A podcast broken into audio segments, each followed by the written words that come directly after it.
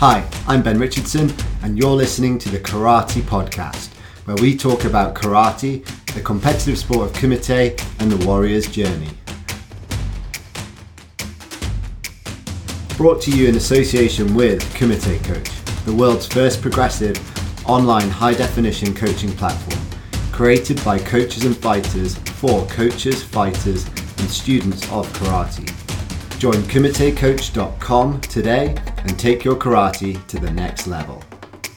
We're really excited today to have on our podcast UK's top fighter of the moment, Joe Kellaway, who's a fantastic athlete headed towards the Olympics. I saw him as a fighter on the circuit, coming up through the circuit, and it's a real pleasure to have him with us today.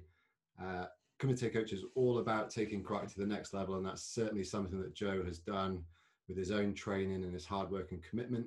So welcome, Joe. Thanks for joining us. Thank you. Cheers, Ben. So Joe, I'm sure that everyone listening already has heard of you, and if they haven't, they've probably been living in a cave. But I think, you know, we know who you are right now. Would you mind just starting off telling us a bit of your story about how you found karate, how you found martial arts, and, you know, those first sort of steps into the sport that took you, you know, on the road to where you are now? Yeah, so I think pretty much the same as every beginner. It was just flyers going around the school and stuff like that, posters and stuff saying karate lessons at my primary school. So one day I gave one to my dad, and then all of a sudden I was already signed up to go to my first lesson in that week. So I think I was either in reception or year one, so 6 years old. Yeah, didn't have a gi, just went down in my hoodie, jogging bottoms, and started my first day of karate there. Right. I heard that you were influenced by the Power Rangers in your earlier years. What was it about karate, do you remember, that excited you? Was it the Power Rangers, or was there something that you found in the session that just clicked with you? I mean, like any kid really would, when they're watching Power Rangers or any sort of like fighting kung fu cartoons or anything like that, they all reenact the moves and that with their friends and stuff like that. So to actually go to a lesson and then start learning how to do the techniques properly, the punching, the turn of the wrist, closing of the hand, simple stuff like that, really, it's quite exciting as a 6-year-old. Yeah, awesome. And is that the club you stayed part of through, you know, your development as a karateka, or did you move clubs? Have you stayed in group? Yeah. So that I was with that club, my first club, till the age of, I think, 12. Then I moved on, just for a part of growth, really, just to develop. So I feel like from my first coach, Steve Groom, from Hargendu, he developed me very well, got me to a really good standard. And just from there, like anything in life, you've got to progress through. And it's nothing to, we're still very good friends. Like, there was no bad feelings, rivalry. Yeah, there were no bad views, anything like that. It was just both agreed, and then we just went our separate ways, separate paths, and he still supports me to this day. So still very supportive coach. Fantastic. And looking back, what was the point where you started to find yourself interested in competing? Did you start out in kumite, or were you doing both aspects of karate, you know, at the beginning? I started with kumite first. So I was about 9 years old, was my first competition. Mm-hmm. And that was in Essex, in Grays.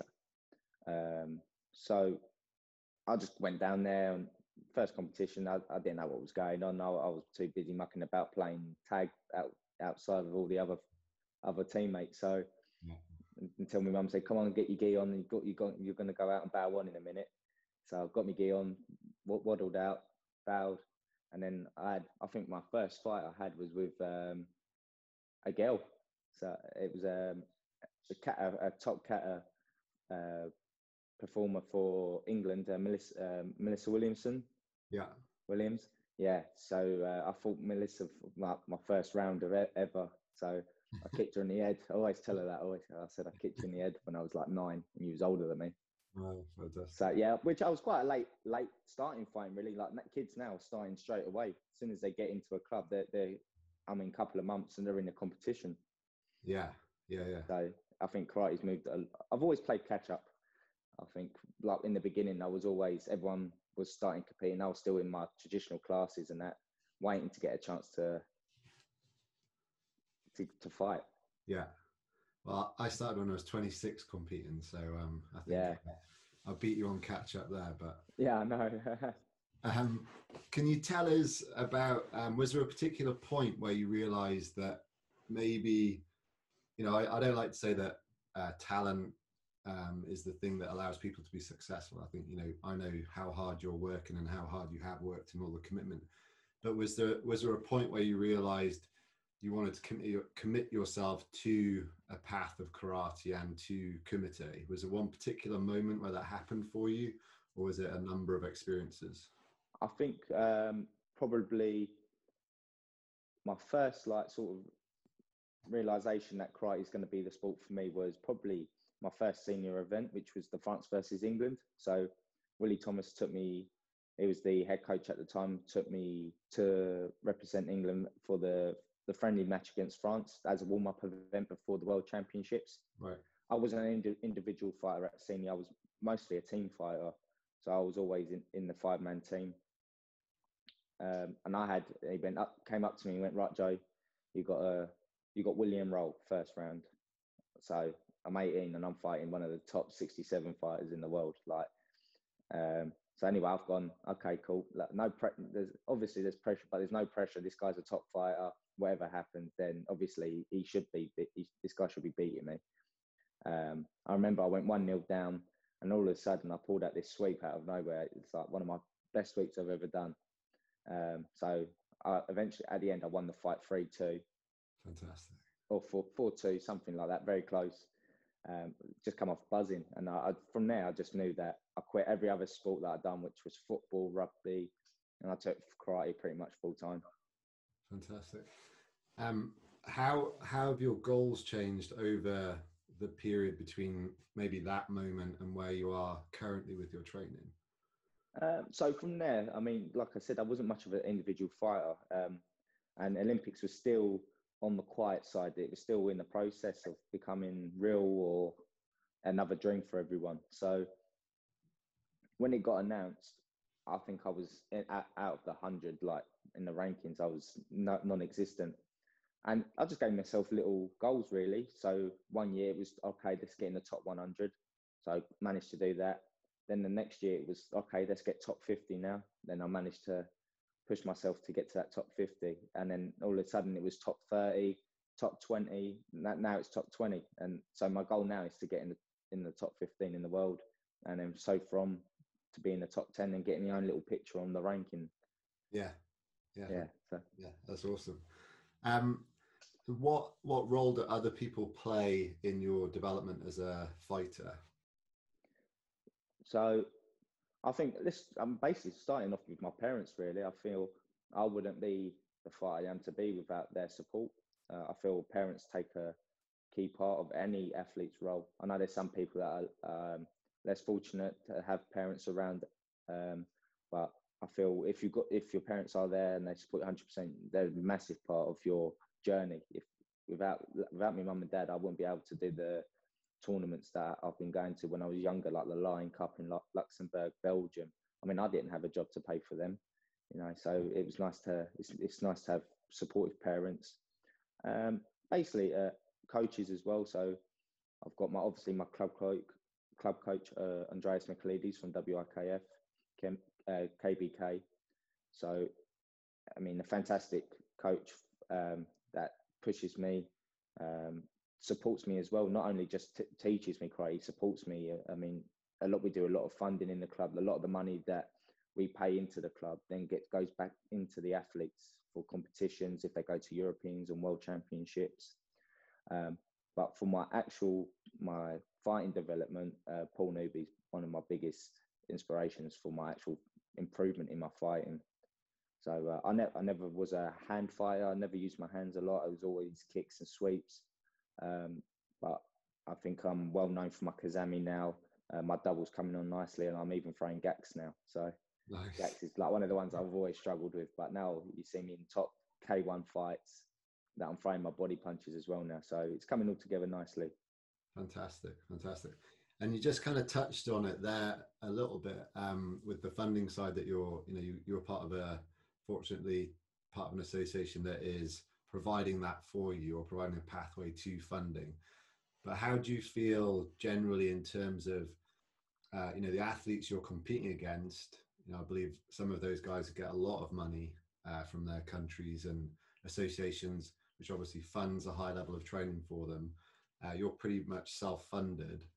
How is that in terms of a challenge for you when you see yourself on that world stage, you know, alongside people like Busa and Haruna and Aga? I mean, you're on the podium with those guys. Can you talk a little bit about that for our listeners? Yeah, I mean, it is difficult. I mean, being an English karate fighter is very hard because there's no sort of financial backing. I mean, I've had a little bit here and there, but not enough to pay for going to Dubai, going to Tokyo, probably enough to buy me a one-way ticket, you know. Like I said, it's I've had to rely on the money that I do get from teaching seminars and what my parents do and hard working, getting that money all together to pay for me to fly everywhere. But I think that's probably a bit more of an incentive for me to do well, because I know I'm not going out there to have a holiday now. I'm going out there to fight because my mum and dad have sacrificed everything. I've sacrificed everything to put all that money into going and trying to get in a good place and a medal at these international competitions. I'm not going there for a social meeting and having a bit of fun. Okay, I enjoy myself when I get there, and once the hard work is done, I can let my hair down and that. But the main job is to produce these medals and prove to everyone that money, funding and all that doesn't mean anything. Yeah, I mean, you do it. You do well because you're training hard. You're putting in that work. Money only gets you there. It's the hard work that you can pull out a medal from. Yeah, yeah, absolutely.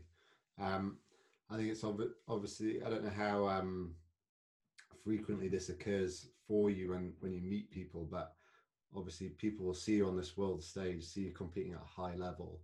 A lot of people will say, you know, Joe's talented, or, you know, maybe Joe got lucky or something like that. But it is just massive amounts of commitment and hard work from your side, is it not?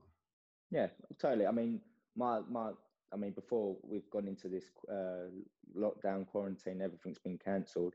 I've consistently got to 2 quarterfinals and a 5th place match in 2 competitions. So it can't be a matter of luck that I've had a lucky day on one day where I've got to a quarterfinals. I've done it consistently now. So it's proven that there's something going right for me. I mean, it's so hard especially when you're fighting these top fighters. The referees are going to be watching the top fighters, not you. They're going to be looking. They're going to be twitching for these Agayevs, the Boosers. So you've got to be on your game. And so it's nice to see now referees are actually giving me, are supporting me a little bit now against these good fighters, because when you're up against them, you're already 1-0 down. Yeah, because, you know, they would twitch or there's a clash, you know, 9 out of 10, they're going to go towards the elite fighter. Yeah. So it's nice to be up there now with these fighters now. Yeah. Yeah, absolutely. And for maybe some of the competitors that would be listening, because I think often, you know, I coach fighters, I coach, you know, all sorts of karateka, but in terms of competitors, I always find there's usually a mismatch in their beliefs around, you know, the result they're getting in their tournament and the sort of work they're putting in. And often they'll compare themselves to someone like yourself, saying, oh, you know, Joe's medalled, Joe's won that again, you know, I want to be like Joe. But I think there's generally that mismatch in the amount of work you're doing on a day-to-day or week-to-week basis in terms of training versus what the average club competitor probably does. Could you tell us a little bit about your training week to week? Yeah, so pretty much, I mean, I've always kept it. I mean, a lot of people in sport now follow this scientific side of training, like not doing too much road work because of your shins and your knees, doing more stretching.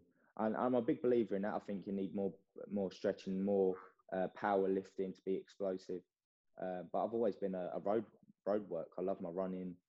It's good to not only for my physical conditioning, but my mental as well. It's always picture me fighting someone, and if there's someone that's ahead of me on the run, I think, oh, okay, I'm 2-0 down on this one. I need to go and get in front of this person. So I always visualize fights in my head, situations, and it's not nice. I mean, I'm in the lovely sunny Silsden, and it's pouring down with rain. This is not the type of weather you don't want to be running in. You want to be in nice sunshine, but it's that mental toughness to go out there, just put a rain jacket on and just get the run done, and you're all finished with. So I always start my mornings with a good run in.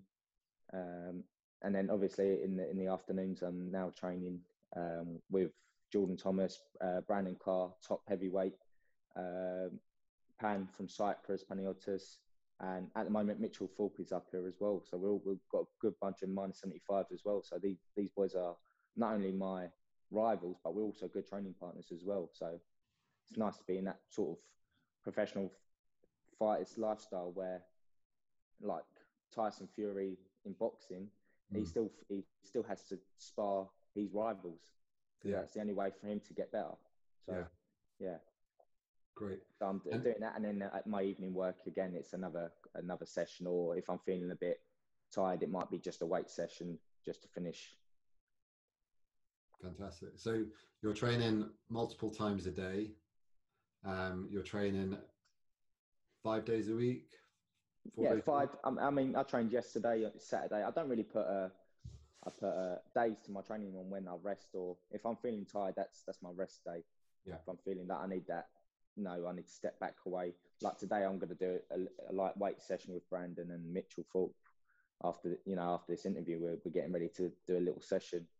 Yeah, great. But I'm not one for sitting around as well. I get so bored easily, so I can't just sit in front of an Xbox and play Call of Duty or whatever. I have to keep busy. Yeah, brilliant. Just in terms of involving other people in your training, I think, again, fighters who are trying to come up through the ranks sometimes can sit in like a safer bubble where it's I'll train with my club mates. You just mentioned training with your opponents and competitors. When do you decide you're going to bring a different coach in, or when do you decide you want to train with this other fighter that maybe you don't know as well, but you feel it's going to push you on that a little bit further?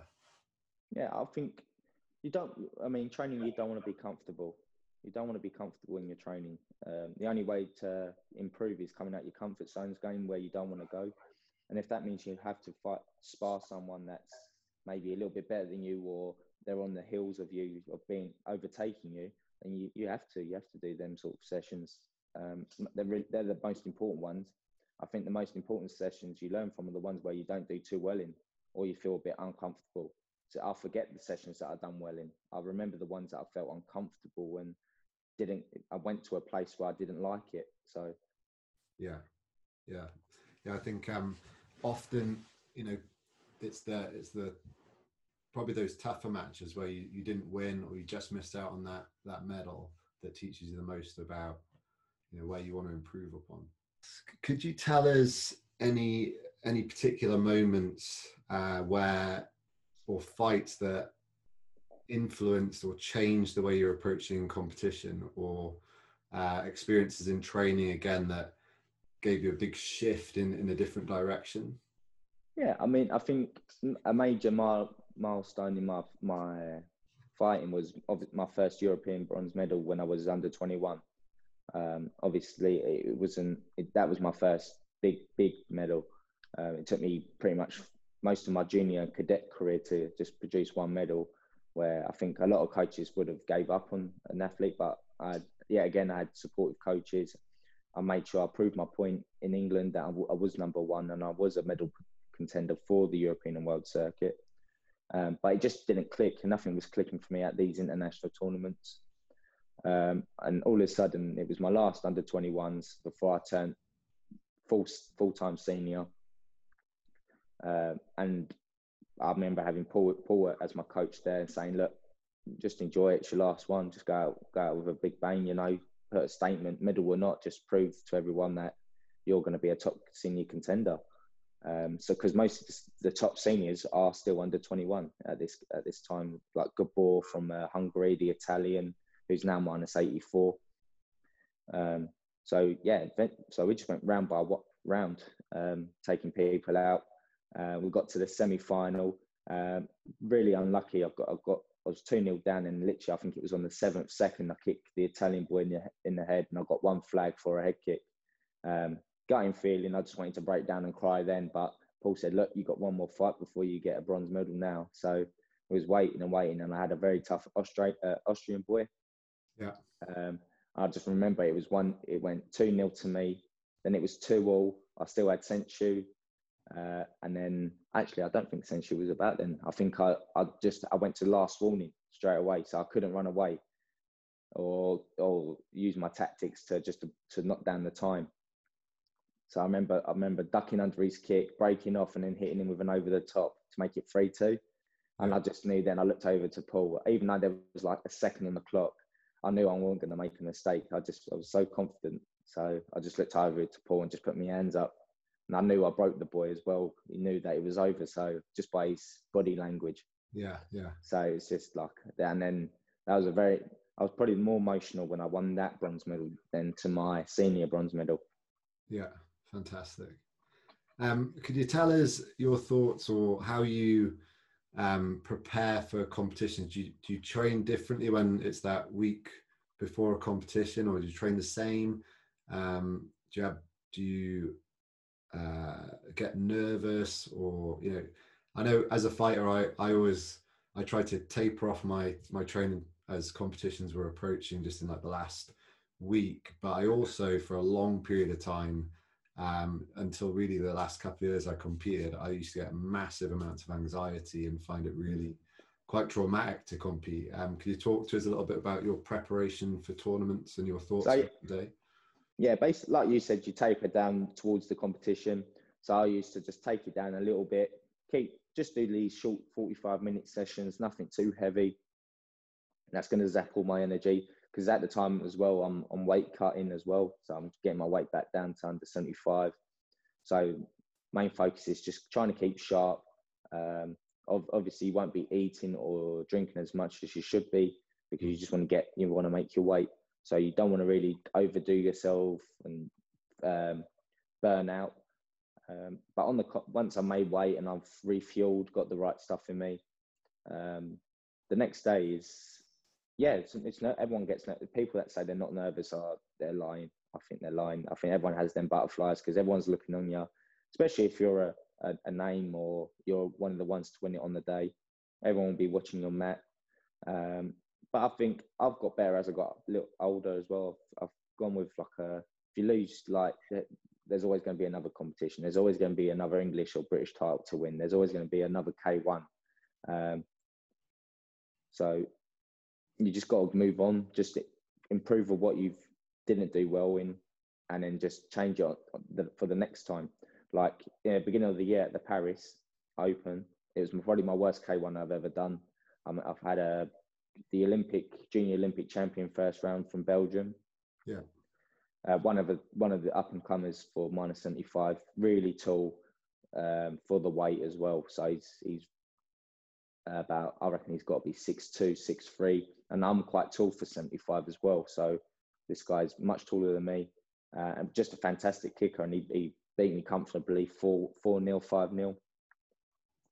And then in Austria, I had him in the third round. But this time I had a bit more thought about it. I didn't rush in too much. I took my time with everything, and it was the other way around now. I won 5-0.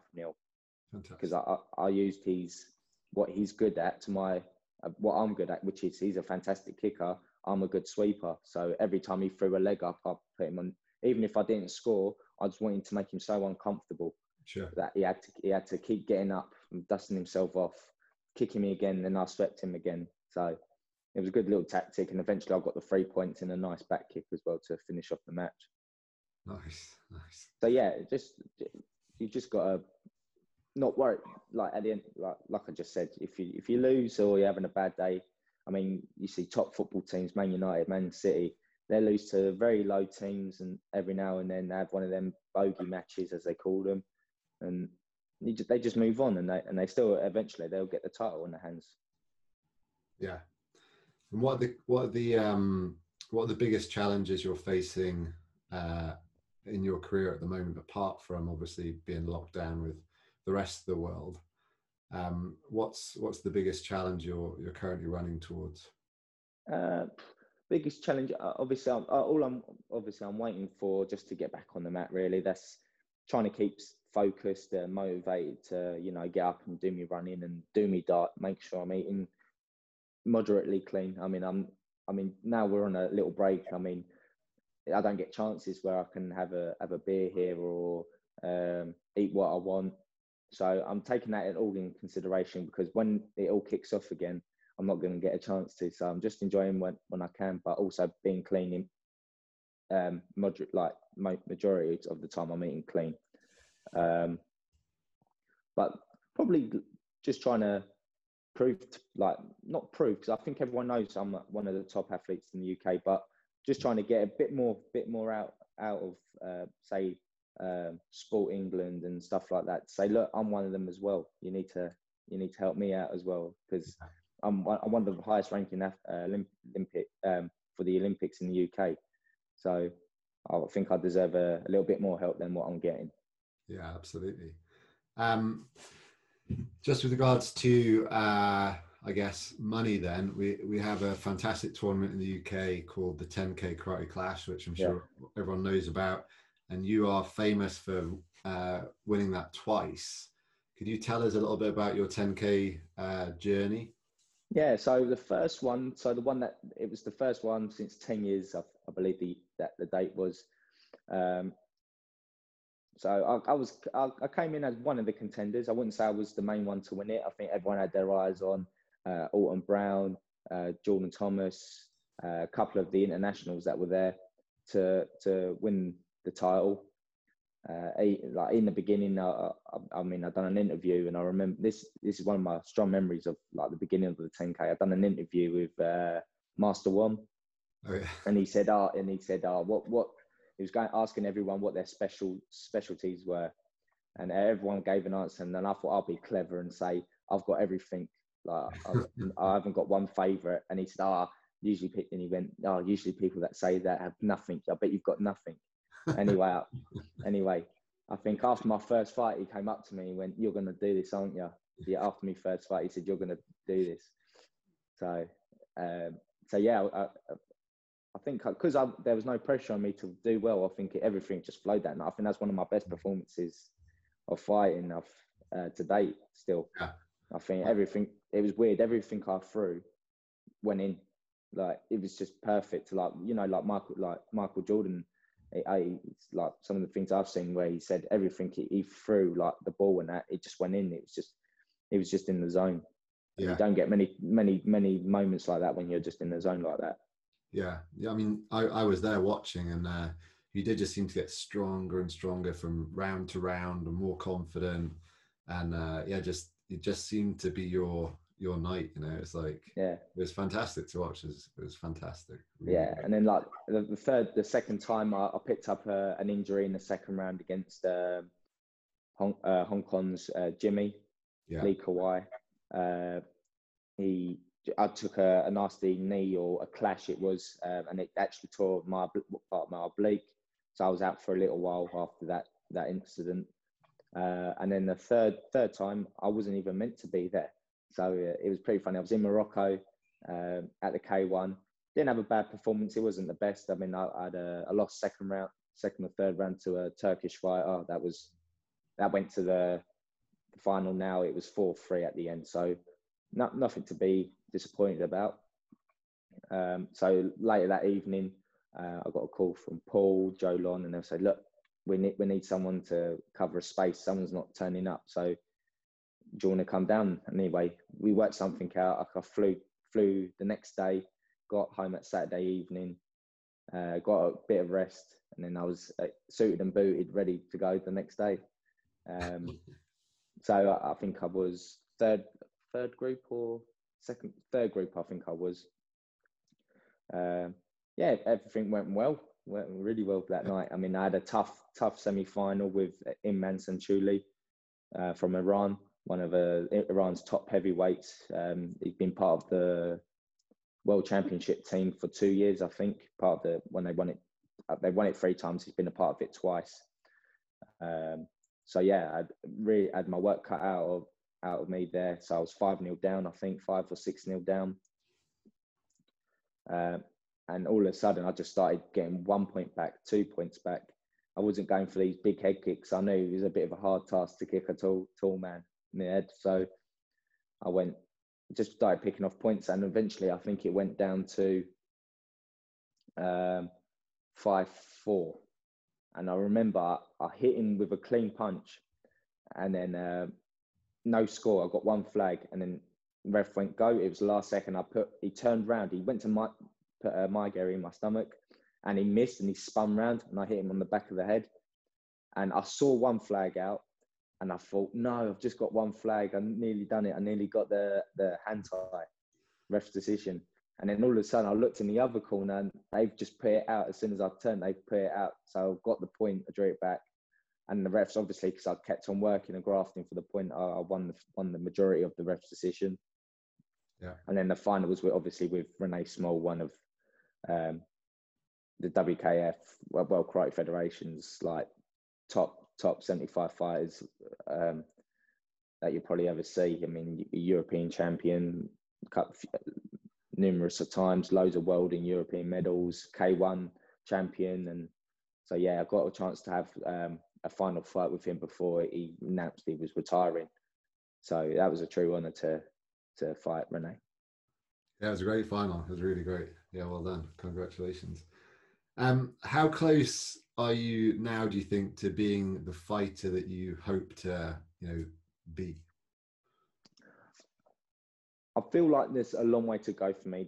I just want to be a bit more consistent. I mean, I'm slowly. It's annoying because everything just stopped when I was on the ball. The ball was rolling.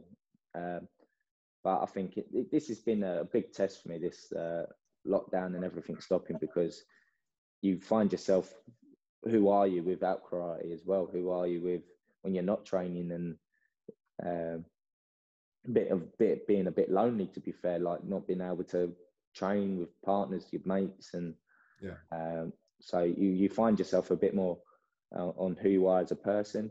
And then just thinking about it, I don't think I'm there yet. I've still got a long way to go before I've peaked.